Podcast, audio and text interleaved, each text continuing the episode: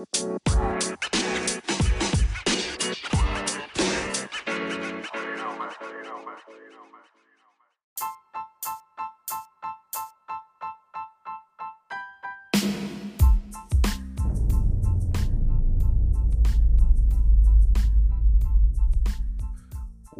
up? What up?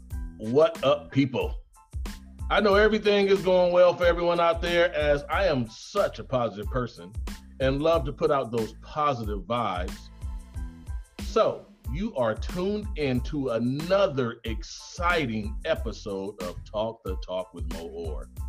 Now, I got a couple questions for you. How many of you are drinking coffee all day because you may not know what time it is or what day it is? How many of you are actually having breakfast at noon, lunch at about four, and dinner at about eight because your day starts so late? Sitting by the door because Amazon is now your favorite shopping place. And look, have taken over for TJ Maxx. How many of you guys go to TJ Maxx? And the next day, shipping, and next day shipping is a thing of the past, as who knows what day it will get there. If you know, nah, I'll say it again. If you know, okay, listen, listen, people, I, I, I got something to say. If you know someone that is in need and is a really good friend of yours and just needs someone to talk to, right? Or they need someone to listen, please pass on this information to them. You're about to change their lives forever. Tell them to go watch my show and listen to my damn podcast. Now, you heard me. I'm here for you, people. Hey, look, we have an amazing show lined up for you today with some amazing guests. But first, of course, this podcast is brought to you by the Jerky Zone. When you're looking for that high protein pack snack to get you back on track, the next stop is the Jerky Zone. And Intro Wheels, where custom rims make your classic cars come to life. And lastly, Advantage Capital Management, where the plus in the logo signifies above and beyond commitment to adding value to investments by providing a plus impact to the world we touch. You can also watch this podcast on our app at www.thsn.today. Download the app. All right, let's get to it. My first guest is a high school senior who has played for a very elite program and just came off of a CIF championship over Windward High School and has been the carpool buddy for our second guest for the past four years. Please welcome to the show Camryn Kiernan. How are you? Good. How are you? Always amazing. And of course, our second guest has over 800 wins as a high school coach and is the first girls coach in California history to reach such a milestone. He has won 10 or more CIF championships, over 27 league titles, and is a two time national champion, and also has been named the National Coach of the Year a few times. Please welcome to Talk to Talk the head coach for the Mater Dei Lady Monarch, uh, Monarchs, Mr. Kevin Kiernan. Thank you for joining the show, sir. How are you today? I'm doing good. Thanks for having me. Hey, thank you for coming to the show. We really appreciate that. Also, uh, I have a, a thorn in my side that I have to introduce. He's always with us, the CTO of the High School Narrative, Tony Rosignol. What's going on, Tony? Moe, how are you? Excited to have uh, Miss Miss Kiernan on uh, with with her dad, who's uh, I've been a, a, really good friend of ours for uh, about 15 years, and uh, we're, we're, blessed and thankful to have the have the family on and, and take some time today. So I know for a fact this is going to be another great show, Moe. Well, thank you, sir. We'll try to live up to that since you put all that pressure on us today. so, um, you two, so are you guys in different spots right now? Yeah. Spots in the house. She doesn't want to get too close. She doesn't want to get too close. So, uh, in her room, I'm out in the living room. and we're avoiding. We've got I've got four kids. We've got to avoid the other kids and their activities. So if you see somebody trotting through a picture, uh, don't let it rattle you. It's it's okay. It's okay. I have six. So if you see someone rattling through my picture, don't let it rattle you. All right. So you're at home, coach, and and Cam, where are you? I'm in my room. Oh, so you're in the same house in different rooms. Yeah. Aha! I know the That's answer. the way she question, likes it. Tony. It's B. It's B, Tony. It's, it's automatically B. So that's awesome. So you have, you are you a girl dad or you have some boys? What do you have, coach? I got three girls and a boy. Three girls and a, and a boy. All of them athletes. Yeah, they've all played. My son played uh, basketball for Troy High School. He's a uh, freshman at Concordia uh, University right now. Uh, I've got Cam, and I've got uh, Devin, an eighth grader who plays basketball, girl, and uh, Kate, and a fifth grader who plays basketball. So uh, they're coming. They're coming up fast. That's get awesome. You did a lot better than me because I cannot name all of my children. Just so you know, I cannot name. Well, my walk wife would have killed me if I couldn't. you wrote it down before the segment. You wrote it down before the segment.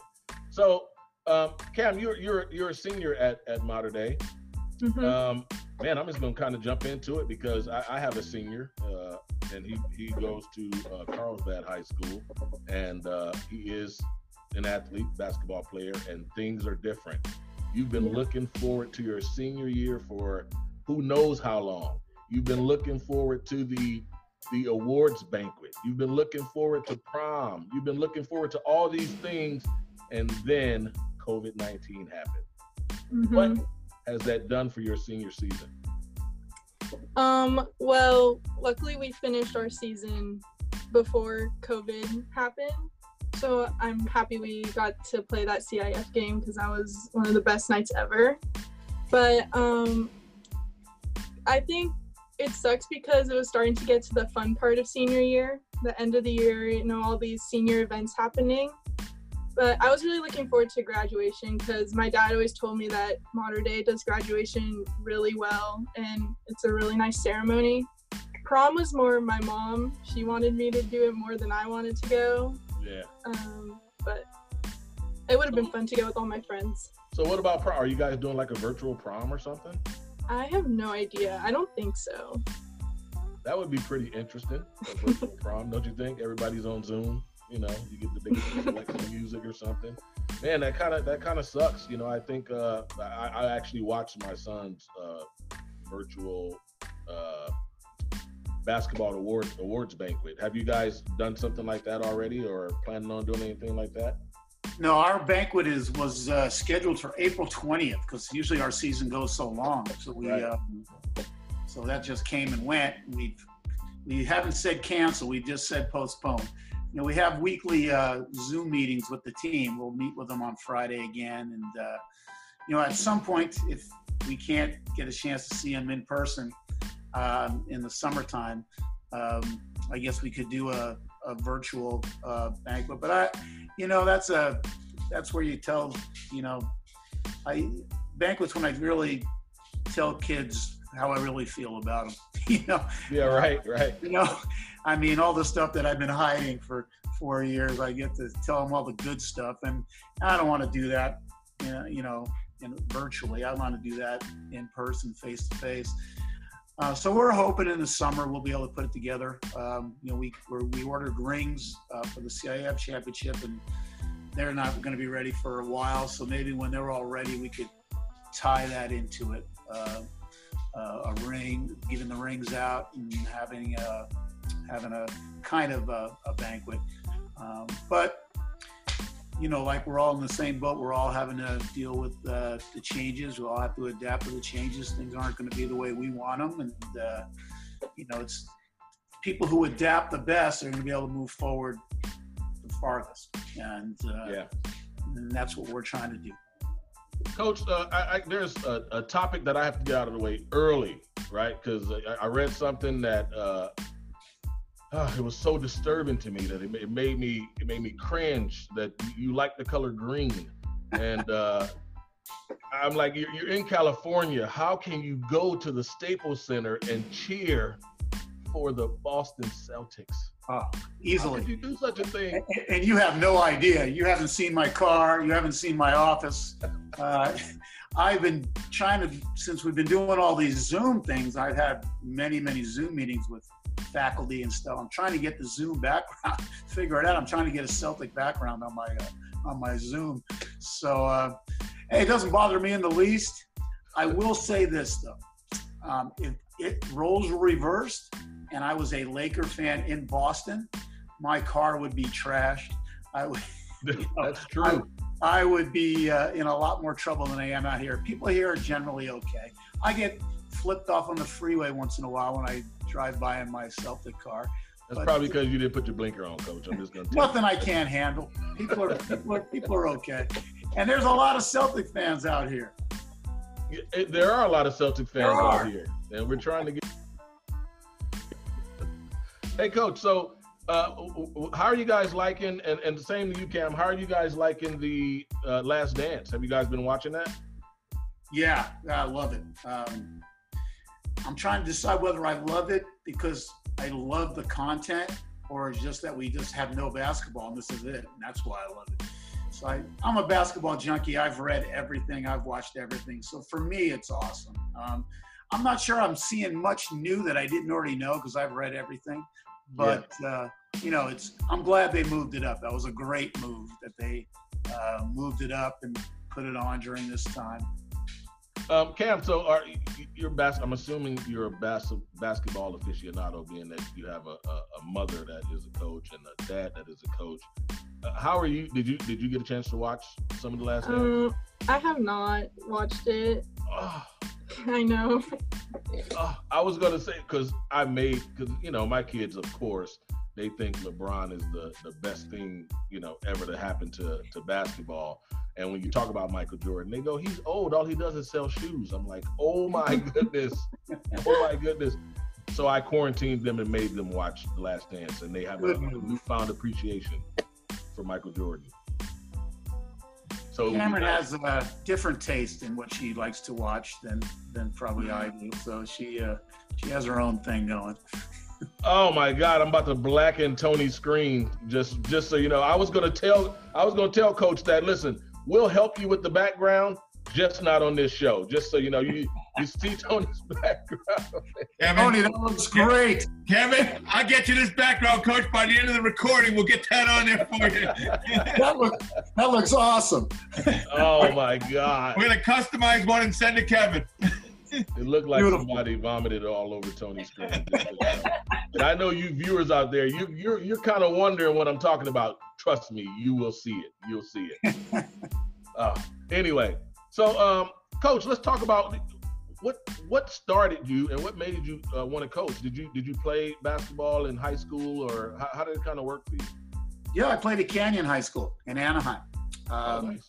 Played for the late uh, Bob Schermerhorn uh, great high school and great college coach. Um, actually, uh, recently retired uh, coach uh, Dick Katz, Hall of Fame coach here in Orange County High School. He was our JV coach at the time, and uh, Coach Katz was awesome. Big, uh, big influence on me as far as loving the game and you know, I've always loved basketball. I used to dribble to school from my house to Canyon, and uh, uh, I just played it all day. I was average, average player. I got to play a couple of years of junior college and uh, walked on a year at the University of Minnesota. Um, but uh, just just love it.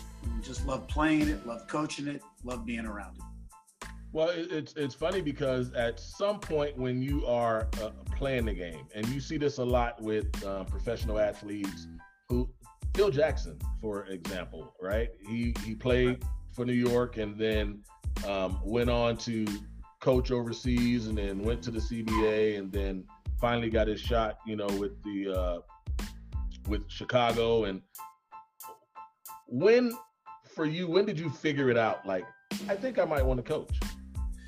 You know, when you stop playing, when all you've exhausted all possibilities as far as playing organized basketball for school, college, uh, you miss that camaraderie, that competitiveness, that building, being part of the team. I think that's what gets us all into the coaching. You want to be part of the team again. And, uh, you know, coaching is a great way to learn how to become a team builder. You're, you're now the team builder and you're part of that. And competition. I mean, competition is something, if you're a competitor, I mean, you're watching The Last Dance about the greatest competitor in the in the history of professional sports. I mean, you seek that out. You got to find that competition. Sometimes you can't get it in your daily routine life or job. And, uh, you know, that's why I got into it. I, I, just wanted to be part of the team again. I wanted to compete. And uh, it, it just built from there. And then once you're in, I mean, you're obviously helping people and, uh, you know, trying to, you're changing lives. You know, as a high school coach, um, you know, you're on the ground, you're at ground zero, changing people's lives and helping people, you know, get where they want to go. And, uh, you know, it's a big responsibility, but, uh, you know, it's, it's something that uh, all of us as coaches love. So you, you uh, did you start your career at, at La Quinta or where did you first start? Oh, coaching? I actually started, uh, I was back in Minneapolis, in Minnesota. I went to school at the University of Minnesota, and then I was an assistant coach at um, Inver Hills Community College in Inver Grove Heights, Minnesota. And I came back to California to uh, visit friends and stay with my family for the summer. And I got a job at the Register, uh, Orange County Register, uh, as a sports writer. Uh, I majored in journalism in college. I, I wanted to be a sports writer. I didn't want to be a uh, basketball coach. I really didn't. I didn't know at the time. So while I was working as a sports writer, I find out how bad those sports writing hours are, uh, and how sedentary that lifestyle is. I looked around and I go, you know what? I don't want to sit at, sit at a desk all day and, and work from three to eleven at night. Um, I got I saw the La Quinta job, girls' job was open, and I said, you know what, this is a, this, I'm going to give this a shot. And got the job and coached there for a bunch of years and uh, met a great man there named Jim Perry, who is uh, was the boys coach and the athletic director. And uh, I was really fortunate at La Quinta because La Quinta had unbelievable coaches. Um, if you look back, Jim Perry is now one of the biggest. Uh, he he runs the whole Huntington Beach School District Athletic uh, District. Uh, he works for CIF, just a, a great AD. You know, he was a great coach. Dave Demarest was the baseball coach, one of the greatest baseball coaches in Orange County history. Uh, Roger Takahashi was the football coach, one of the greatest football coaches in the OC. I was just really lucky. I was right place, right time. And I got That's to spend awesome. five years uh, with them and learning how to coach. And I coached freshman baseball for Coach Demarest. I helped Jim as a boys assistant. It was like an on-the-job training in how to coach and work with young people. And uh, you know, those five years really, really helped me out a lot. Well, that's awesome. And and Jim Perry has been been very, very instrumental to um, the high school narrative. And uh, we sit down and, and talk to him uh, quite frequently and uh, of course uh, we seek guidance and uh, and he gives us a lot of guidance so um, great great individual um, and then you went on to to go to you went to troy which you, you had over 300 wins at troy high school yeah i actually went to um, i went to cypress college oh that's um, right cypress college i was a women's head coach at cypress college and um, really enjoyed it um, great uh, people over at cypress college i was there for uh, six years. But uh, right about my fourth year, I, at that time in the junior college, coaching junior college, you really couldn't do anything in the summer. Um, you know, there was no summer leagues for JCs, and, yeah. basically just recruiting. And I was just bored. I said, I, I, I need to coach more. And so I got the job at Troy concurrently my last two years at Cypress College. I was coaching both. Wow. So that was, that was, that was crazy and um, and then I after two years of doing that, you know, I just I was just having such a great time at Troy. Uh, I was working full time at Troy. Um, I decided just to stay with Troy, and um, it was a great decision. Uh, Troy was one of the uh, uh great times in in uh, in my life. A, uh, a fantastic school, and it was great. I worked in special ed at Troy, and met some great people, worked with some great people, and it was just uh, 11 great years. Well, it's funny because if you if you look at your overall record, so you, you have, I guess, combined 916 and like 225 or something like that. I read, you know, in high school, eight over 800 wins and 146 losses. And then you look at your college uh, record. You were 110 and I think 79. You know, some would ask, what went wrong in college?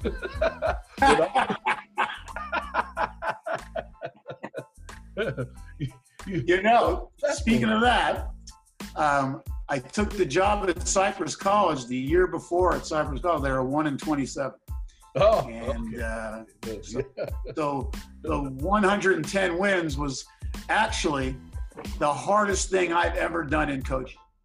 Winning those games. So I know I've won a lot of games at Mater Dei La Quinta, and Troy, but those 110 wins. Tough, right? That was the hardest thing I've ever done in my life. That's so funny. Um, hey, hey, Cam, I have a question for you. So you have a, a, a mother who's a, a, head coach over at Concordia University in, in Irvine. You have a father who is mm-hmm. a head coach at a, a very storied uh, program that is very successful. Uh, my question would be: Is uh, what are dinners like for you? if all of you guys are sitting at a table, are we talking sports, basketball, X's and O's? What what is it like for you? Um, we don't really talk about basketball like at home that much, and usually it's just me and my siblings at the dinner table, and my mom and dad eat together in the living room watching TV. We're not all at the dinner table at the same time, but we don't really talk about basketball like to each other that much. My parents talk to each other, but not like to me or my siblings. So, what is Look, I, I, was at the CIF championship and I, I, saw a lot of. I watched the win, and uh, it was a great uh, basketball game. Um, Coach, you had a, you had a, a wonderful uh, game plan um, for the talented kids over at Windward. And then I went to sit back and watch the press conference, and um, you know, it's it's you know, I, I have kids, and I think that moment to where you're able to share a very special time with uh, number one a family member, but now it's it's your daughter or your dad. Um, what was that moment like for you first off, Cam, and then um, we'll follow it up with with Coach uh, to be able to have that special time together um, during such a, a wonderful time. That was like amazing. That was like one of the best nights ever. I was crying like whole time after the game. I literally couldn't stop crying. If you look up any articles from that game, like all the pictures of me are just crying, like happy tears, of course. So I was just, it was the best night ever. I was so happy I got to share that with my dad. Like all my family got to be there. So that's awesome. What about you, coach? I was surprised. I was really surprised at, at the emotion, um, especially from Camryn. Um, you know, Camryn's not that emotional with me. I'm, uh, we've literally been in the car every morning and night for four straight years. and, uh, you know, I make her get up because I go in and work out before my, my classes. I teach English at Mater Dei. And uh, I make her get up five o'clock in the morning and have to come with me. And she has to go in the gym and shoot. We've done that for four years. And, you know, um, it was like an outpouring. Like the end of that four year run. Um, you know, I think that's maybe where the emotion came from because uh, I was I was really surprised by it. I was surprised by uh, how emotional Camryn was. Um, and you know, it, it's something we've been building for for four years. You know, I, have been really fortunate, and I've had a chance to play in a lot of these games, win or lose. And uh, you know, it, it, was just so nice to see Camryn get a chance to win a ring and uh, you know have her hard work pay off you, you always tell kids, you know, the hard work's going to pay off sometime down the line. And it's so great to actually see it happen. You know, you're validating what you've been saying for the past four years. So I was really surprised. I was really surprised by the emotion, but um, it was, uh, yeah, like she said, it was it was a great night, and we're really fortunate, Moe, that uh, you know we were able to get all that in, you know, before all this happened. I really feel bad for all of our spring athletes. Um, yeah. Mater Dei and everywhere, college, high school, that, that didn't get the chance to have these moments, uh, you know, have the chance to compete for those moments. It's just, uh, you know, just a terrible, terrible feeling. But, uh, you know, we were very, very fortunate we were able to uh, squeak it in and, uh, you know, get that done. Yeah, and, and and and that was a very it was very special. I, I we, we kind of talked about it. I know Tony and Mary and I kind of talked about um, that moment of, of you guys being able to do that together. I think for me that was a little bit more special than even winning, just to kind of watch that uh, interaction and and to see how special it was. And I saw a lot of uh, of the reporters kind of uh, ask that question because it's a it was a big deal. So um, that was awesome, and I think it, it's what you guys both have is it's documented like somewhere. There's video yeah. and all that stuff, so you'll be able. To- it's there forever. It is there. He's not going to be able to outrun this. no, no. Look, so when you were at Troy, coach, you had, I think, about uh, 24 of your girls that that went on to play in college, and even now at Mater Dei, you have uh, over 25. Of course, one being uh, your daughter. Um, the topic of this show today, you know, I put uh, it was about wins versus wins, and right. one is is more important, right? We talk about those wins of uh, statistics, right, and then you talk about those wins of these players being able to go get fully funded and become successful in their own um, right. Um, why is it so important to to try and make sure these athletes um, get to go on to higher learning? Um, well, that's a great question because you know my job isn't really to win games. My job is to uh, prepare these kids uh, for their next journey and to get them there. And uh, you know, one of the things I really learned at Cypress College, uh, you know, coaching at a two-year school, where my only job is to prepare kids to go to a four-year school. You know, that's my job. When I recruit those kids, I'm, I'm going to work really hard to get you a scholarship so you can leave. Uh, you know, when you come to a place like Cypress College, you're just looking to leave because you want to get to the next level. And so I brought that with me, uh, you know, I went back to high school um, as my most important major emphasis is that there's a place for everybody out there. If you're willing to put in the work and you're willing to do the work on the classroom and on the court, you're willing to open yourself up. There are a lot of colleges out there. There are a lot of great levels of basketball. People don't realize what a great level NAIA, Division two, Division three are. It's not all Division one or bust. Um, you know, it's great if you're a Division one player, and that's awesome. But those are my easiest kids to help recruiting. I mean, I, it doesn't take much didn't take me much work to get Katie Lou Samuelson a scholarship. you know, I mean, that doesn't take much work. But, you know, we're getting kids scholarships that are playing seven, eight minutes a game, um, that uh, are practicing against the best players in the country every day, and schools like that.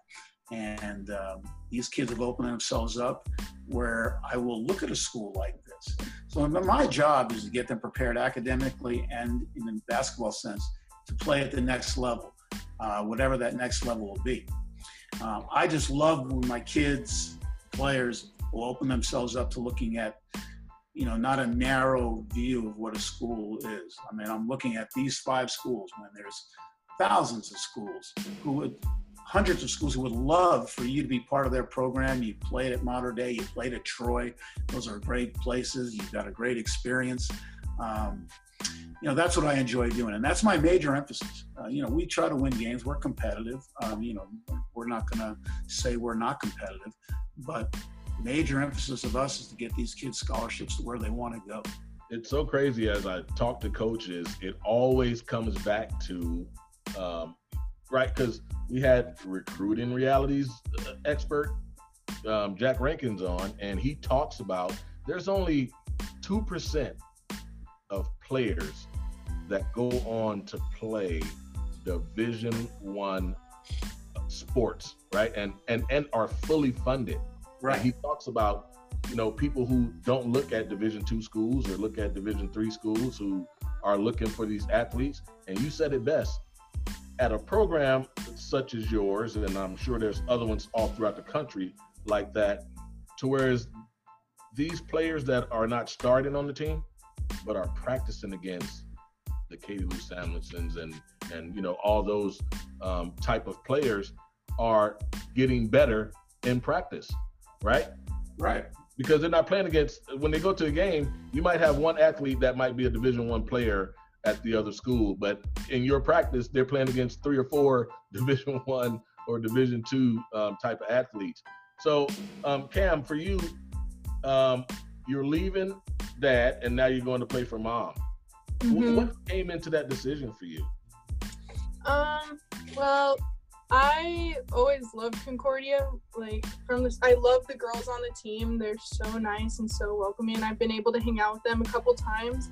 And I don't know, I just wanted to play for my mom at Concordia. I just the idea of I don't know. I, I think I think it's awesome. You know, I, I think that you know, think about it.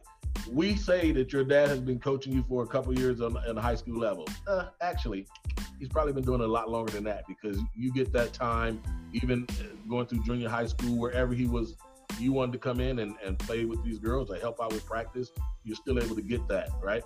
So now uh, it's about him making sure that you're putting in that extra work.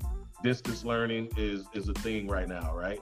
Yeah. You are uh, coach? You are a teacher, English teacher. Yep. a coach, and a parent. So you're hitting all three phases of this distance learning. You have to make sure your children are doing the work or, and putting in the work for school, of course. Number one. Number two, you have to make sure other parents' children are putting in the work as those athletes. You know, for you, how do you prioritize that and, and what is the feeling and how active do you have to be uh, involved in all three of those phases? Yeah, it's it, it's everything. We're trying to keep them on a schedule, and my wife's a big part of it. She's um, um, you know here every day too. She'll go into Concordia uh, for a couple hours if she can as an essential worker, but she's here all day too. So yeah, we're trying to get them on a schedule. Get up, get dressed, you know, get the schoolwork done. Let's get a workout in. Um, then in the you know in the evening we'll they'll do some Instagram workouts with the basketball and uh, we have a garage. We've turned our garage into a gym so they can get their weight workouts in. Uh, you know the distance learning has been challenging. Um, I have to say that you know I had a Zoom meeting with my classes yesterday and uh, you know they kind of say this is more work than when we're really in class itself True. because there's no dialoguing, not a lot of dialoguing where, you know, we would talk about a play or a novel that we're working on and spend the day talking about it. Now it's just boom, read it, assignment, read it, assignment. And the kids are kind of getting that from all their classes. And so it can be a little overwhelming. I, as a teacher, it's a lot of work to distance learning. Uh, I'm, that's why I am ready to go back. I'm, you know, I'm ready to go back and take it easy. Yeah, yeah. this is harder. it's look it's going to be different think about it's it's the new norm it's making people think outside the box um cam for you and and now having to sit here and do this you know in college they give those options of being able to take an online class and you know Mhm. everybody think it's a piece of cake i think you, people might have a newfound respect for online um, classes um, for you how is it so different from of course being able to go into class to now being to doing everything virtually Um, a lot of my classes, like it was a lot of group work and like talking about it. And so instead of being able to just like talk about it with your like partner in class, it's just an assignment. So it, the work builds up a lot and it's a lot like I've been watching a lot of TED Talks and like having to do reflections on that and a lot of just videos on YouTube and having to do reflections. And it's just it sucks not having that partner in class to work with so a lot of it's on your own. But i i personally like the distance learning. It's more relaxed a lot less pressure you know you get it done because i think sometimes they say okay just finish it all by friday yeah as long as it's done by friday and now thursday night 10 p.m you like i need to get all this work done that is due on Friday. And as teachers, Moe, we're we're pretty much in the compassion business right now. You know, yeah we're, we're we're showing compassion because everybody's situation in their quarantine is different. You know, some people are helping out their parents, watching their siblings. They may not have access to Zoom or a, a computer at that certain time that you need them to. Uh, you know, everybody's got a different situation. So for me, if the work is a little late, I'm, you know, in the compassion uh, mode right now. We just want to get the kids through it. Kevin, you know, You're an that- advanced, you're an advanced placement teacher, though, right? You don't teach just a regular class. no, I teach I teach freshman English actually. I Okay. teach, I've taught freshman English for 13 years, and I love teaching the freshmen. They're awesome. Um, but they can often be clueless about just about everything. so uh, um, you almost have to, you know, kind of walk them through everything. So this is challenging for them because not only is this a new normal for everyone, throwing this at freshmen is just crazy. Uh, it's just, you know, really tough on them. So we're trying to get them through, trying to get them through a get their work done so they can get uh, in a good situation. Tammy, do you interact with with not uh, now softball player, correct? Also, Um, I only played my freshman year freshman year. Do at you are you re are you interacting with the other seniors and and uh, how is that going? Yeah, I DM a lot of them on Instagram and Snapchat. I've been talking to some people in my classes. Like, um, I'm really close with some of my friends in marine biology that I haven't met through sports. So I have some friends that like aren't on the basketball team, but I've been interacting with them online. You know, Uh, Kevin, any problems do you see right now with Mater Dei with the actual graduation? We we were, we had some talks today with the NCAA about what they're doing with their athletes and some of the things that they're going to have to manipulate and, and work with because not everybody's got Cammy's grades where you're you're getting you know that kind of grade. Some of these kids are less than, you know, and it's they're right at that envelope.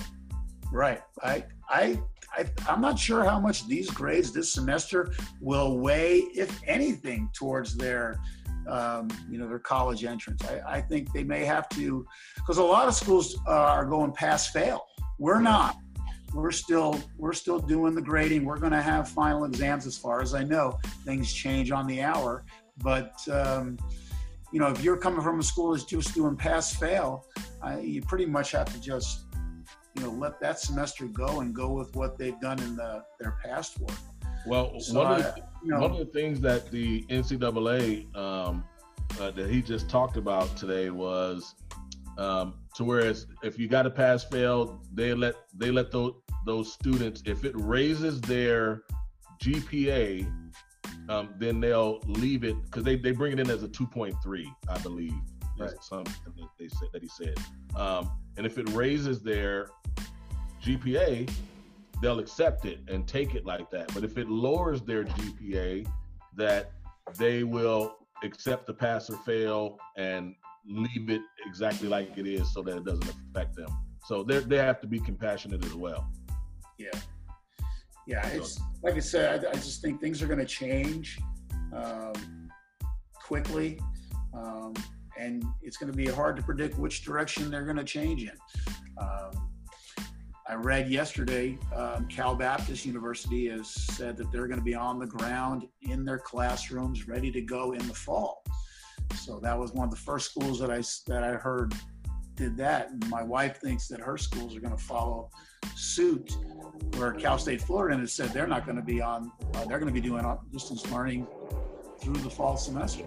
So I, I just think it's going to change. I think everything's going to change. I think different people are going to go different ways, and uh, you know, it'll be really interesting to see once things start relaxing a little bit, how relaxed it gets and how fast we ramp things up. And hopefully, you know, not that I'm an expert in any of this stuff, but hopefully there's not a second wave of uh, virus that comes in and uh, sets us back again. Kevin, Yeah. Kevin, what's the being a senior? What's the most the thing that was so unpredictable for you in this? Obviously, everybody's in the same situation as having to go to the dist. What were you shocked about that you really hadn't kind of put your arms around what this was going to be like? But as you start get into week six, I like at first I honestly didn't know we were going to shut down school altogether because like some of my teachers have been saying like we- we're playing it off in the beginning like oh it's we're not going to shut down like we're good. And then like reality started kicking in and then all of a sudden after like last period on that Friday we shut down. They're like this is our last day of school. We'll be starting online school soon. And then it was just it came so fast and kind of out of nowhere. Is there one class that's much much more difficult in this learning style than others? Yeah, my English class, my English class is a lot more difficult online because it's like all just that's the class where I would usually talk to my partner and we do group discussions and we can't do group discussions anymore so all of it is just on your own. He gives you the assignment and we have and there's we have a writing assessment tomorrow. Well and, i know that I, I listen i know that you're a senior but i do know somebody that could help you. He's, but he does freshman you might you might have to get up walk out of that room walk into the next room you might be able to help you. I don't know. the same thing, Kevin. What's the most difficult part of te- now? I get the student interaction. I get that. What's the the most difficult part of adapting? And I know for you for a fact you can adapt to about anything. What's been the hardest adapting part of this, coach? Uh, you know, I, I have to give all the teachers that I know and every teacher credit for how quickly we've all adapted to it. I never had a Zoom meeting in my life, Tony, until, a couple of weeks ago. Now I'm a Zoom expert looking for different backgrounds on it. I'm doing Zooms left and right. Um, you know, it's amazing how you adapt. Because remember, look how fast this thing happened. Rudy Gobert of the Jazz got sick, right? Yeah. Boom. Everything just right from right then the yeah. speed in which all this has happened has been incredible. Next day, we're having meetings on how we're going to do online distance learning. They put it together over the weekend. We rolled it out on that Monday.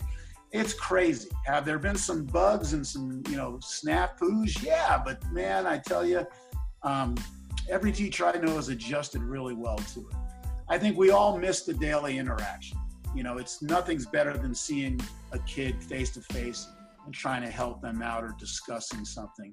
Um, kids are very reluctant to say um, in a Zoom meeting, you know, what they don't understand. They don't want other people to know what they don't understand. Um, so that one-on-one individual help that a teacher can give a student is is lacking. But uh, everything else, I've just been so impressed by school administrations, not just Mater Dei, everybody uh, throughout the county, throughout the nation, how they've been able to roll this out the speed to which they rolled this out, and how everybody's adjusted. You know, we keep saying new normal, uh, and I guess that's it. But how people have adjusted and making it work. I mean, for the most part, it's working, and um, you know, just shows how adaptable we all are. Well, it's, it's it's so funny that you said that because you're right, and uh, we talk about. I said, and I talk about this on the show every time this gets brought up. Is that some people really didn't take it seriously till the NBA shut down. Once the NBA shut down, people started to go, "Whoa, this this might be for real." Even that that uh, interview that LeBron had, where, where, they asked him, "Would you play a game uh, with no fans?" Uh, no, I won't play a game with no fans. I've been have played a game with no fans since I was in elementary school. And then everything really started to happen, and he came back and go, "Well, I, I didn't. We didn't understand the seriousness of it, so it all changed." But Right. On that note, we're going to take a really, really quick break um, for some of our PSAs and some of our, our uh, sponsors. Uh, we're here with uh, Camryn and uh, Kevin Kiernan. Don't go anywhere. We'll be right back. When I grow up, I want to be a ballerina. I want to be a doctor. When I grow up, I want to be a chef. When I grow up, I want to be a surgeon or a basketball player. I want to be a doctor when I grow up. I want to be a cop in assembly.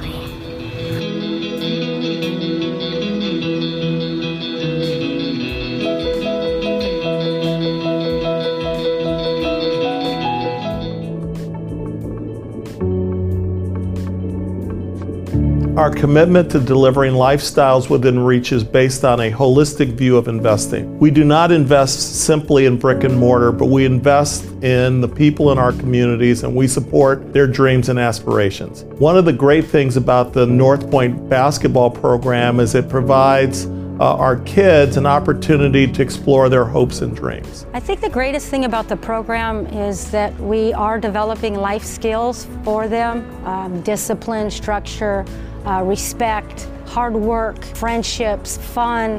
I think in their schools, in their uh, junior highs, in their high schools, and on into college, these are all things that sports is a vehicle to teach them life skills and, and to mentor them into being um, successful people, not only in sports, but in life.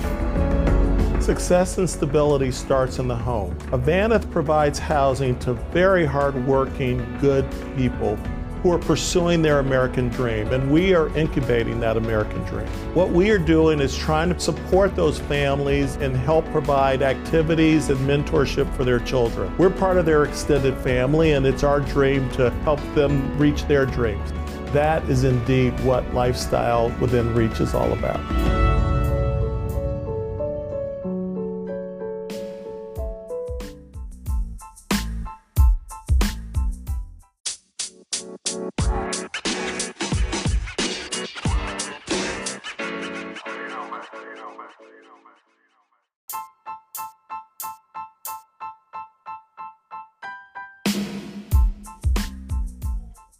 What up, what up. Welcome back, people. Uh, they decided to stay. I tried to kick them out. Um, Tony, during the break, have pulled up this uh, this green kind of, it looked like like a Jabba the Hutt type of background. And Cam, Jabba the Hutt was in like Return of the Jedi, Star Wars. Okay, never mind. you'll, you'll, you'll hear about it later. Dad will be able to tell you about it. Um, so I'm still here with with, with Camryn and, and, and Kevin Kiernan, uh, Mater Dei's uh, head coach and uh, senior uh, basketball player. Um, man, I, I just kind of want to jump back into it. Uh, first off, what I didn't want to do, and because it would have took up the entire show, um, if you kind of look at all of Kevin's accomplishments, it talks about just at Mater Dei alone, 316 and like 43 or something, 11 league titles, four CIF championships, six SoCal regional championships, three state championships, two national championships, USA Today National Coach of the Year in 2010, LA Times and OC Register Coach of the Year in 2011, CIF. Do you understand how much more I can go? Okay, then Troy High School, 317 and 33 record, 11 undefeated league titles. 11 uh, he went 110 and 0 110 did you hear that? 110 five cif championships three state championships national coach of the year in 2006 if i would have started off the show like that i would have went went into the start and then went straight to break because it would have took a, a, a mouthful to be able to do that. Does it get any easier for you coach as a with the wins um, and is there one win that is any bigger than any other one? Oh, that's it. Never gets easier because all that stuff's in the past. Uh, you know, the only the only win I care about is the next game. Uh, nice. And, and and I feel pressure for that. I, I I I'm just talking about me myself. I always feel pressure going into every game. Camryn will tell you I get uptight, and uh, you know I I obsess over this stuff. So uh, you could have 800 wins, but if that 801st is the one I'm worried about, and that's the one I'm stressing on. Um, had some really big wins. Been really fortunate, and you know none of this stuff happens without great players and a great staff. Uh, I've had great assistant coaches and great administration. Uh, that win over Windward a few weeks ago, that was big because, to be honest with you, we haven't had much success against Windward the past few years. Windward's had our number, I think, the past four or five games, and uh, um, you know they're a great team and they're really well coached, and it's been tough for us to beat them and to beat them on that stage at that moment. Uh, you know, actually, we haven't won a CIF. You know, once they put the open division in, that's kind of stalled it out for a lot of people. That's a tough division to win. Yeah. It's tough, tough to win multiple CIF uh, championships in the open division. So winning an open division title was huge for us. That was a big win. That was a huge win. I was we were at the game sitting there and it was it was a really really well uh, played game. Uh, I think for the stars of, of Windward, you guys did a really good job of throwing different um, defenses at them and you know doing that stuff. It was it was really good, really good game. I was I was very impressed that that day. So thank you. Um, you know, so it's it's it's kind of tough when you have all those, and you, you said it doesn't get easier. Um, we had uh, Jeff Sink on the other day from Brea, and uh, in the midst of that interview, Mary said, "I don't think we've ever beat you guys over at Brea." You know, from JSerra, and Coach Sink said, "No, you beat us one time." And I go, out of all those wins, he remembered that one loss. He was like, every coach remembers every single loss. Just so you know. you always remember the losses. That, yeah, he, that's he talked about some battles you guys had too. Yeah, Jeff and I have had some battles. We're good friends. Um, Jeff has a great sense of humor for the people who don't know him. Um, he really does. Um, and we miss Jeff in uh, girls basketball, and uh, he was at our Windward game at that night. He came and talked to me right before the game. He walked by the bench, and uh, it was great to see him. He's he's very supportive. Um, great coach, one of the best prepared coaches we've ever uh, played against because uh, he would always have a great game plan. He would prepare his kids really well. Um, it's kind of you know Brea's kind of um, gone down a little bit since he's left, obviously, and so uh, he, he is missed. Very, very missed. Um, all right, coach. So I kind of want to talk about uh, a few things, like you know, here at the high school narrative, you know, some things that we really try to focus on and, and do for some uh, adolescents and high school uh, students is kind of talk about uh, some things that are very pressing in high school, such as bullying and um, depression, anxiety, and you know, sexual abuse, vaping, and stuff like that.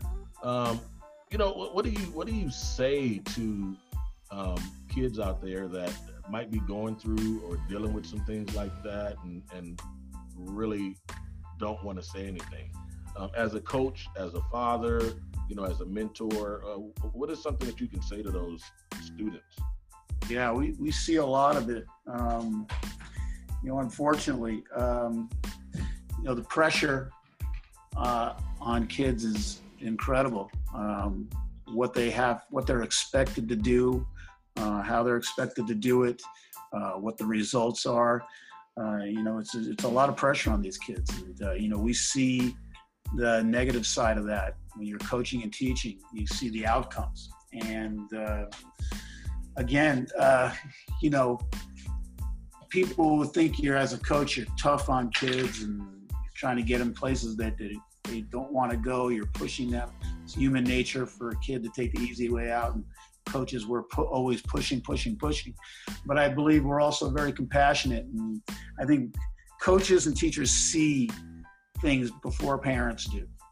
Um, and, uh, you know, we're probably the first line of where the problems jump out and uh, how we react to that is huge. You know, um, you know, we have protocol in place where to help kids in conjunction with our counseling department, which is which is huge. Um, you know, our counseling department does a fantastic job of uh, reaching out to kids who we feel may be struggling. Uh, you know, with the pressure mentally. Um, you know, the million things that these kids are expected to do um, on a daily basis so um, you know we're very vigilant on that. And uh, you know I, I, am for sure and having had a daughter go through the program i know how tough this program is. I know how tough the school can be. Um, Mater Dei can be a very very tough place um, if, if you let it be. And it can be a great place too but it's also tough. And um, so we're very vigilant on, on on on everything um, and that's awesome. And and and and for me, I'm, I'm and I'm not speaking specifically to Mater Dei, and I want the viewers and the listeners to to know I'm talking about uh, high school as a whole. So I had Chris Ricks on um, uh, Fox uh, a couple weeks ago, and uh, before he left, he talked to me. He was like, "Moe, have you seen um, the show 13 Reasons Why?" And I'm like, "No, what are you talking about?" And he goes on to tell me about this show on on Netflix. And the first thing I'm gonna say, any kids out there, you hear me talking about 13 Reasons Why, please talk to your parents um, before you go on the Netflix and start to watch the show. If you're dealing with any type of issues, um, please reach out to somebody and, and talk to somebody um, because it is a, a very uh, in-depth show about these issues. And uh, you know, one of the questions that I that I have for Cam as a as a high school student, um, going through and seeing the show because we talked, you know, during the break that you know you've seen the show. Um, there's high school students that are dealing with this, and some junior high students uh, students that are dealing with this on a daily basis. You know, from a perspective of a high school um, senior, what do you think we need to do um, for them, and and how can we identify some of these issues in some of these students? Um, well, I know like a lot of students and like just high school kids don't really like to talk about their feelings. Like I don't like to talk about my like when I have issues going on, I don't talk to anybody about it and um so I think starting conversations and I think 13 reasons why I did a good job of sparking conversations because I know I've like seen interviews by the cast and they said that was their main goal was to just start conversations. And I know the show gets a lot of hate because of how graphic it is, but I think it did its job of starting those conversations. But I just think people need to, like me myself too, when I'm dealing with stuff, I don't like to talk about it with anybody. I kind of just shut down. So I think starting those conversations is really important. Yeah, and and and uh, Hannah Baker, who is who is one of the stars uh, and the main characters, um, you know, as you as I watched and and saw how many times she reached out um, to friends and uh, administrators, and you know, when it came to the 13th tape, and I'm not going to give it give it away, but you know, as she goes and talks to her counselor, and you know, one of the things she says before she walks in his office is, "Okay, I'm gonna give it one last try. I'm gonna give it one last try." And I think it's important for um, students to continue to try, never give up. You know, make sure somebody knows that you need um, somebody to talk to, and and I think as administrators, you know, they need to make themselves a lot more available.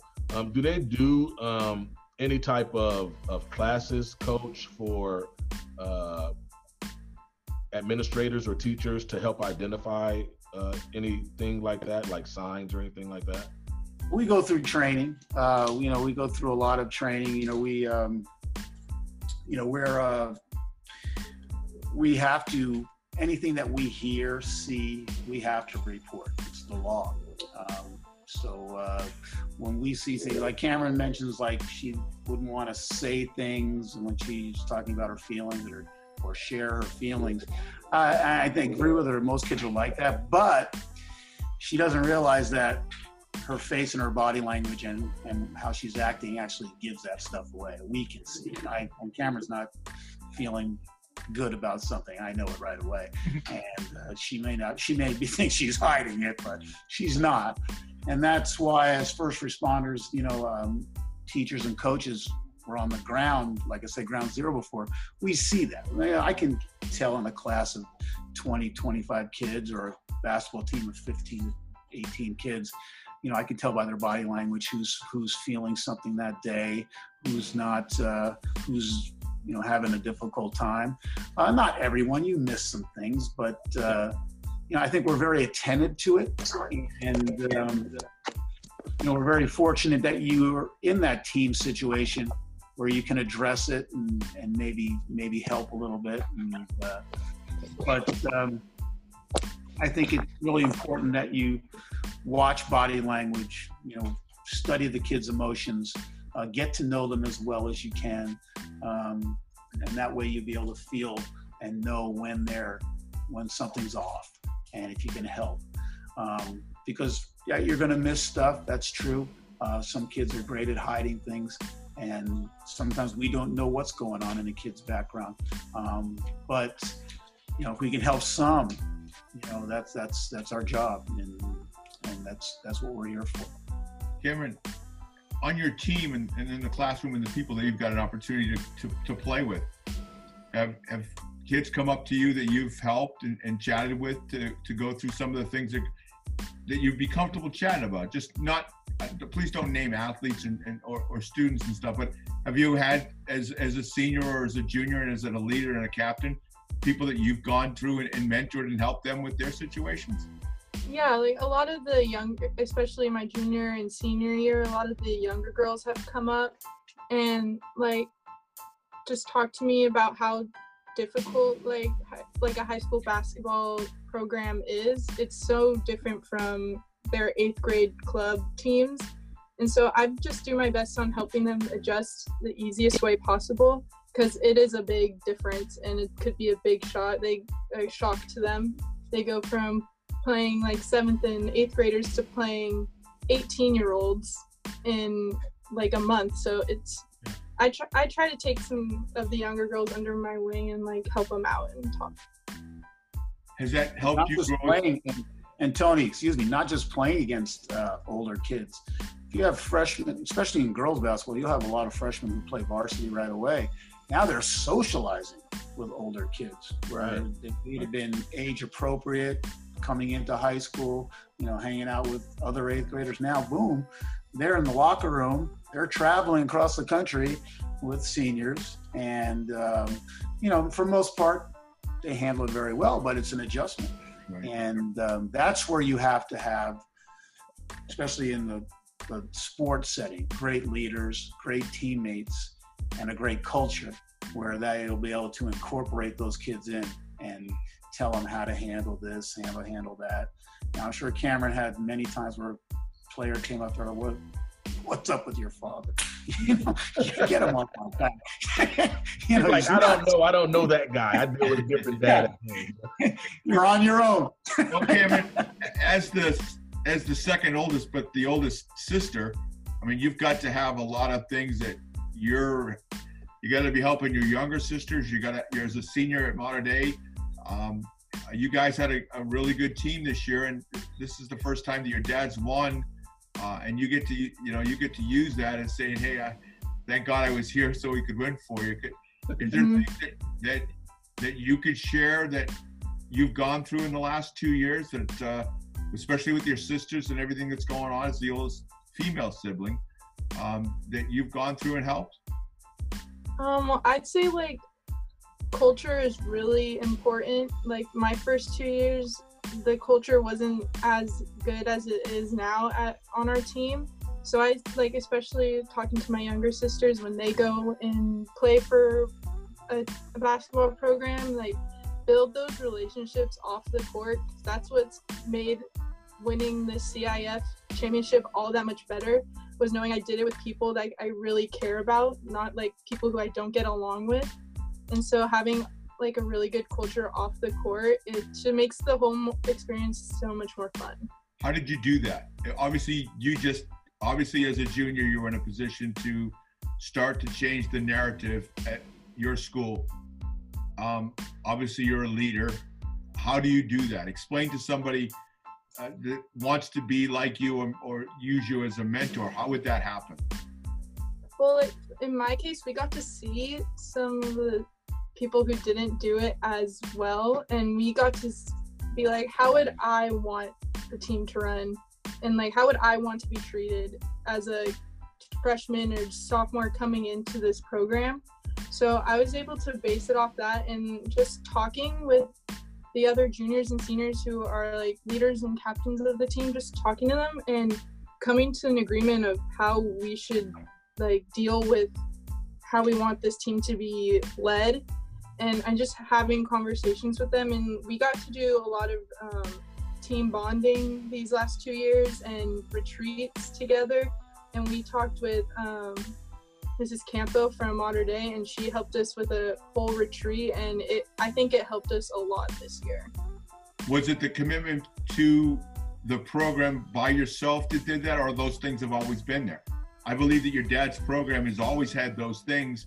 I mean what what enabled you to take care of the things that you need to do to change the culture I just because uh, I don't know. I was just not happy with how like the culture like it was kind of toxic my first two years, and I knew like I did not want to go through that these next years coming up. So I just brought it upon myself. I didn't bring it upon myself, but I don't know. I just t- talked to the other girls on the team and say, we know we don't want to go through this for another two years, so let's just do something about it. Yeah, so but you, the, you said you brought it upon yourself. No, no, go with your first thought. That is 100% accurate because you felt that something needed needed to change, and so whether or not you collaborated with two other girls or three other girls, it's something that you felt would make it um, a lot easier for you guys uh, and make it better for you guys as a team to be able to uh, win by having a, a close knit group. So that's I think that's really really important. Camryn, um, leaders leaders um, they don't create leaders. Just stress does not create leaders. Stress exposes leaders, and right. what you need to understand is is that you are taking an environment, whether that's a, a negative environment or a positive environment, and you took that environment and as a you took the opportunity to lead. And i think that that you really want to understand and anchor that going into college and then into professional ranks is it, it's okay to lead um, and pressure exposes leaders. Uh, it doesn't create them Hey, uh, Cam, is there are there any organizations that you're you're with at school uh, that you put in uh, any type of service hours or anything like that? Get out in the community. Um, as a basketball team, we do a lot of service hours. Like we've done um, the buddy walk at Angel Stadium, where we were the face painting booth, and we just hung out with kids all day and we do like service projects like that and then also me and um, the other senior anna and a junior brooke. We all took a tour of this women's shelter in santa ana and we were planning on helping out a lot there but then covid happened and we're all in quarantine so we can't. But i'm i think we're still planning on once everything opens back up we want to still help out at that women's shelter. How did you pick the shelter, Camryn? Um, Anna's mom kind of found it, and um, so she just gave us information, and we all agreed that that was an amazing place to help out at. Were you shocked when you went there?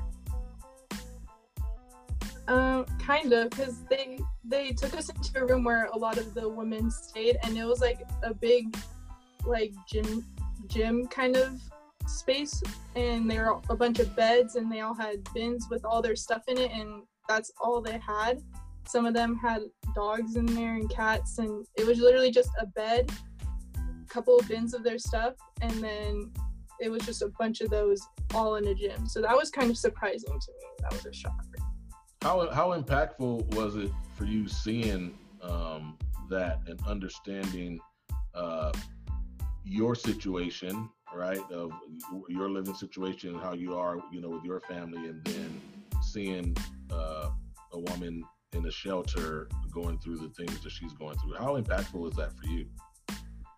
That was really impactful. Like seeing what these women had to go through to get to where they are now, where they're under a roof and being taken care of. Like, it's just, it makes you really grateful for what you have and that anything can happen and all of it can be taken away from you but like just be grateful for what you have because not everybody has it especially now with quarantine and covid happening.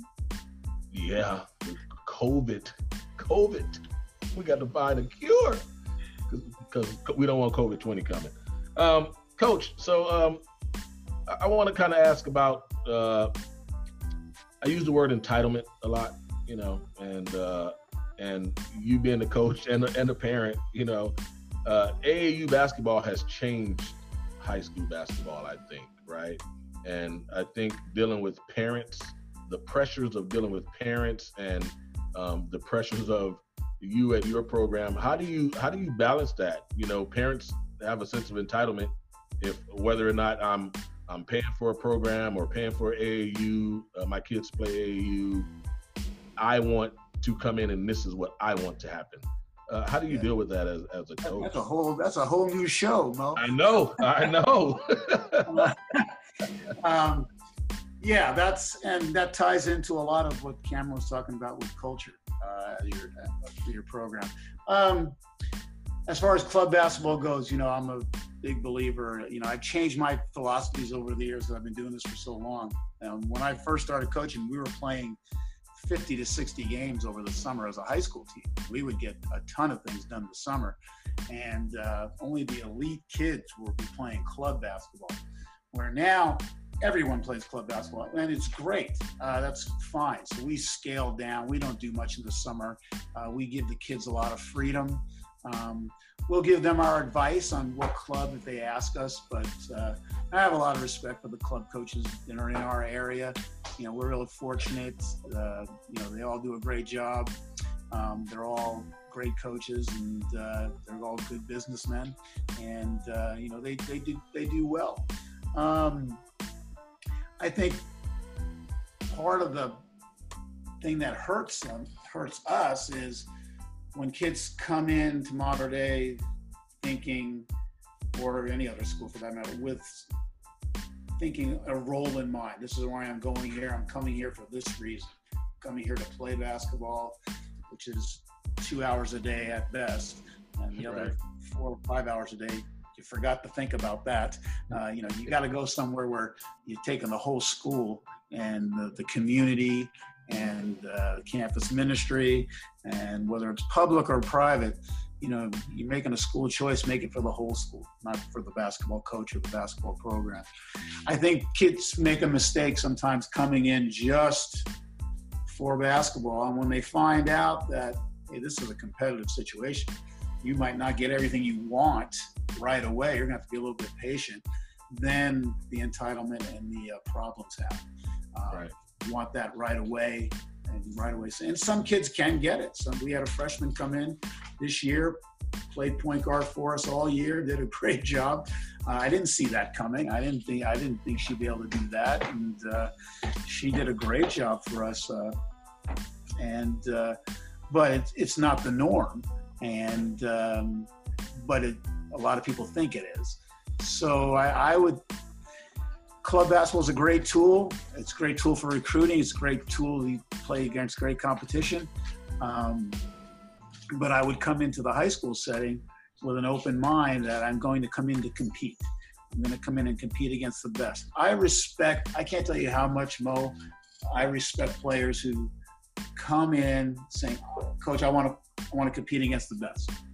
That's why I, I'm here. It's a great school, and I want to compete against the best. I don't want anything handed to me.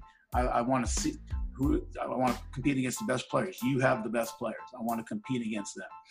And my greatest competitors uh, and greatest kids have always been kids who've had that attitude. Uh, yeah. Let's go. Let's compete. I don't want to play on this team. Uh, I want to play on that team because I want to compete against the best. Um, that's why I'm here. So um, I think if you come in with that attitude, wherever you go, public, private, uh, your school down the block. I just want to come in and compete against the best. I want to com- go to a school where I'm going to be well rounded. Uh, I know I'm only in basketball a couple hours a day. Um, I think if you put all your eggs in one basket, I'm this great player and I'm going to do this, this, and this. I think ultimately those kids are the ones that get disappointed or burnt out uh, and fall by the wayside. Yeah, but I, it shows a lot of maturity from a player that is right. there on the AAU team, and you know, I am the person. They I, they run offense through me, and then they go to a program. And if they're able to say, "I'm here and I'm willing to do anything it takes. I want to compete at a high level. However you need to use me to best fit our program." That takes a whole lot of maturity, and it, it's not a lot out there all the time. But uh, no, it doesn't happen every day. It does not happen a lot. But those are the kids that you win with. Yeah. Um, Coach, I have, I have one last question before we uh, kind of get out of here. I kind of want to talk to you about uh, your philosophy as a coach and uh, when it comes to dealing with officials, right? Um, so for you, and I, have watched a lot. Of, you know, I'm on the men's side, but I, I, watch a lot of the games, and you know, we hear the chirps. Um, has your philosophy changed over the years when it comes to dealing with officials? How were you in the beginning? Uh, where are you now? And um, because there has to be, it's a relationship. right. When it comes. I, my, uh, I, my, I've changed a lot over the years, especially my coaching style with the players. Um, I've relaxed and calmed down quite a bit. If you ask one of my players from uh, early years at Troy High School or, or La Quinta, they would they would still say I'm crazy. And i officials probably had nightmares about what they went through. But from day one with officials, I've always realized what kind of job they have. Um, that yelling and screaming at, at anybody is not going to make them all of a sudden do things in my favor. I've never believed that. My assistant coaches actually think I should yell at the officials more. They, they, they think I, I don't yell enough um, at the officials. They think I, I, they think I cost us calls because I'm not constantly on the officials, but I don't want to do that. And, um, you know, I generally like uh, most, most 99% of the people who referee our games, they do a pretty darn good job. And uh, it's not easy. It's not an easy job. And I could never be an official because I can't have people yelling at me. Camryn started yelling at me. She'd have to find a new place to live. Um, I just can't do it. I could not have people yelling at me all day. And uh, so I, I try to put myself in that. How would I want to be treated if I was a referee? Like Camryn had expressed, how would she want to be treated? Um, she was a player in a program like ours. So I, that's how I try to treat with respect. I'm trying to I'm trying to get Gary to come out there and work some games with me just so he can.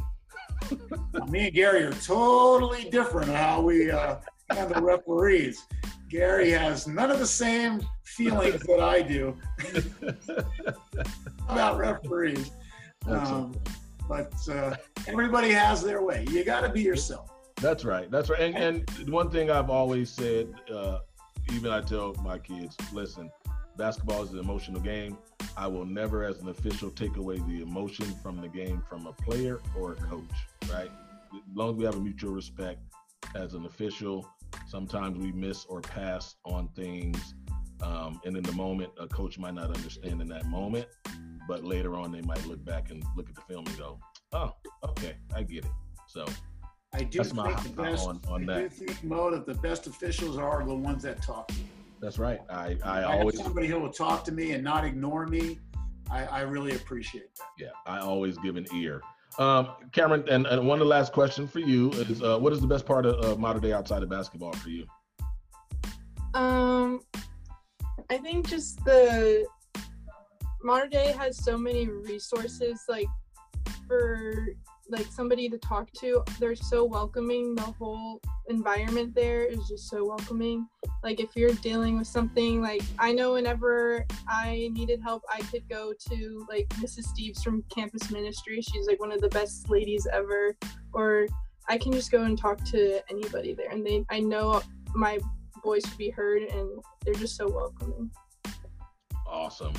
Um, well, look, I, I really want to thank the both of you for coming on to the show. I thought it would be awesome to do a, a, a father and, and daughter uh, podcast, especially one's an athlete, one has been uh, involved in coaching for so many years and have been very successful.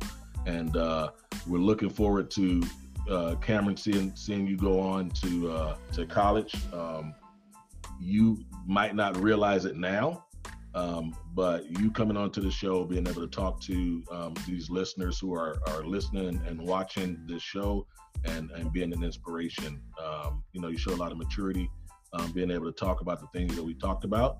Um, so thank you, uh, first and foremost, uh, for being on the show. Thank you.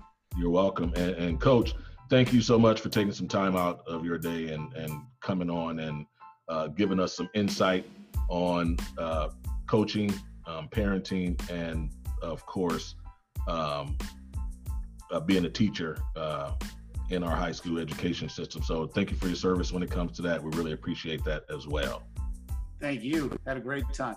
Thank you. And to you listeners out there, thank you for taking some time out of your day to listen to my annoying voice once again. I know how it is because I listen to it while I'm sitting here talking to you.